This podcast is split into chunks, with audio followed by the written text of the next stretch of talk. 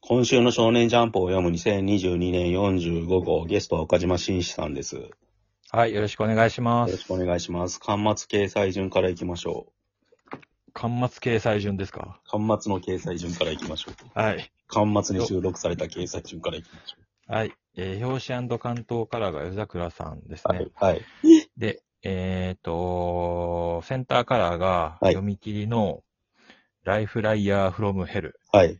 えーこれはですね、ジャンプゴゴールデンフューチャーカップはい。で読み方合ってましたっけあエントリーナンバー3ですね。うん。き近未来杯って書いてゴールデンフィーチャーカップですよね。ここからなんか連載が決まるんでしたっけし優勝したら。前や、なんかね、なんだっけレッドなんとか、名前が出てこない。はい。うん。あれか、多分。あはれ、い違う、。あと、あ、そっか。いや、はい。はい、えーセンターから高校生科学ですね。レッドフードだ。え思い出した。で、ワーソー5を下から順に言うと、すごいスマホ、エイリアンズエリア、マッシュル、アンデラ、逃げ上手ですね。うん。はい。先いうことで週間末だった高校生家族が上がりましたう。んそうですね。うんあと、大東京鬼嫁伝がまだ前の方にあるのああと、えー、ですかね。そ,、はいそれは思いましたね。あと、うんあブラクロがああ、ああ、前の方に来たなって思いましたけど、はいはいはいこれはカラーイラストが入ってるからかな。うんちうょん。っとわかんないですけど。あと普通に読んでますよ。うんセンターカラーの、なんかせ線画の絵は良かったですよ。うんというわけで、じゃあ本編。はい。えっ、ー、と、ワンピースから行きましょうか。はい。ワンピースが、えーと、パン、パンクハザードじゃないや。ベベガパンクですね。ドクターベガパンクドクターベガの、えーいる、エッグスター島でしたっけ、はい。間違ってたらすいません。はいに上陸して、まあ、いろいろやってますよっていう、はいまあ、ドクターベアパンクが結局なんか、えっ、と、自分を、えーアンドロイドっていうんですか、この世界で、人造人間っていうんですかね、はいうんに、えー8体ぐらい、何体でしたっけ自分入れて7体か。うん、ナンバリングされてるんですよ。本体入れて7体。で、うんパンク1からパンク6までいるっていう。うん。で、それがパンク1から、 えシャカ、リリス、エジソン、ピタゴラス、アトラス、頭いい人の名前。ラークうん、ヨーク、ヨークですね。うん。うんっていう、なんていうんですか、意味、意味なじゃないや。うんなんていうんですか、こう、称号というか、はい。釈迦と、せ正しいと書いて釈迦、悪と書いてリリースみたいな感うじ。ん、アテナ、あ、まああざなみたいな感じかな。うん、やってますよね。うんつ。まり、この6人のさ猫と書いて、サテライトって読むみたいですね。うん。で、この6人、プラス本体のベガパンクをうん、全員を抹殺しようっていうことで、えーサイファー、ポール、イージスゼロ、うん。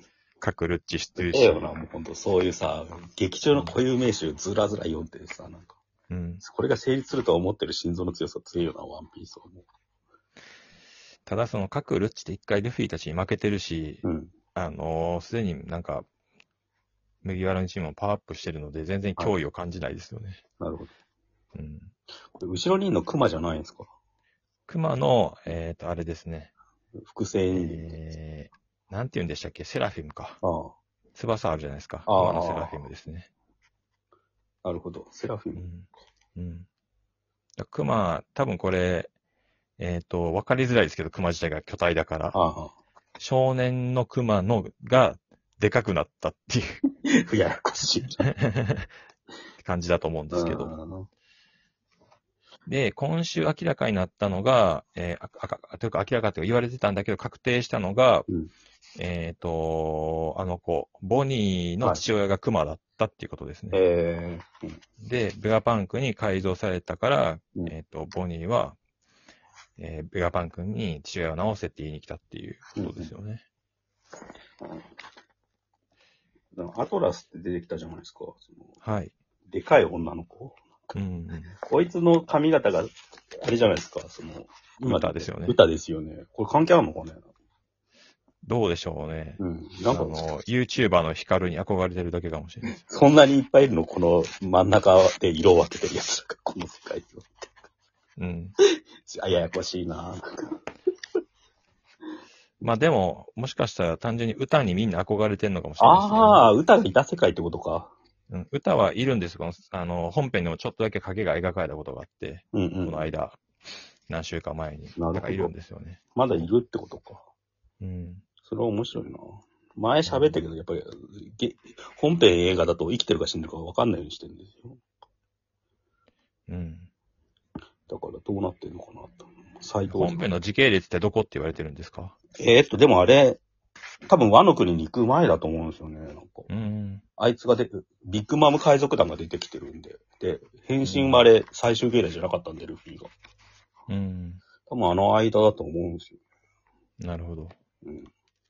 じゃあ、歌生きてたってことを匂わせてるのかあ、でしもれない、すね間だとしたら、ルフィ海賊団が合流してるのおかしいんだ。冷静に考え ると。じゃあ、いろいろおかしいな、あの時間帯 って。なるほど。だからパワランレピールスワの映ー画ルはじ、そう、時系列がおかしくなるっていうのはよく言われてまド。すうね。んパラレルワールドっていうのがなんか公式っぽいですけどね。印象としてうは。ん。はい。うんそして、あ、ジューズいきます、じゃあ。はい。今週はね、俺読んで思い出したのが、ナルトで昔、暁のうん。目的が明かされた時に、うん。見開きの、 見開きのか状態でう、ん。世界征服だって言った時に、すごい世界観が狭くなった感じがして、めっちゃ面白かったんですけ ど、あれを思い出しましたね。うん。あ、なん話か急。に、急にアメリカ行って、賢者が大統領と話をしだしてるっていうう。ん前中国にも行ってましたよね。うん。で、時系列的に言うと2018年2月っていうことで。これちょっとおかしいらしいですよ。あのー過去の映像出るじゃないですか、その、うん何でしたっけロボーマルでしたっけあ違ってあ。あメカ丸メカ丸か。メカ丸の多分映像だと思うんですけど、うんだとしたら、その、こうスクナが出てきてるの、ここの感じで出てきてるのおかしいみたいな指摘がネットでありましたけど、なんだろうね。 混乱してんな。ちょっと、だから2018年2月っていうのは間違ってんじゃないかって言われてますけど、ただちょっとめ面倒なんで確かめてないですね。そうだね。どうせ後で辻褄回してくれますよって。はい。あの、基本的に今起きてることって、その、なんか、死滅回遊のプレイヤー、あまあ、前回起きてることが、その、虎杖にいろいろスクナが、その、打点で、その、打点を殺したら、あのクルスが協力してくれるって言うから、どうしようっていううん流れと同時に、その、死滅回遊に新しいプレイヤーがなんか一気に入ってきたっていう。うん。うんプレイヤーの数が急に増えたって、そこからか多分過去に階層で遡って、賢者がアメリカのなんかその、有力者、大統領の多分参謀とかと喋ってるんですよね。うん。で、そのことによるとなんか呪術師っていうのは日本でしか確認できない。で、その呪力っていうのはなんか新しいエネルギーになるんじゃないかみたいな話がうん。できて、そこでなんか政治的な思惑が動いてるみたいな話になってるんですよ。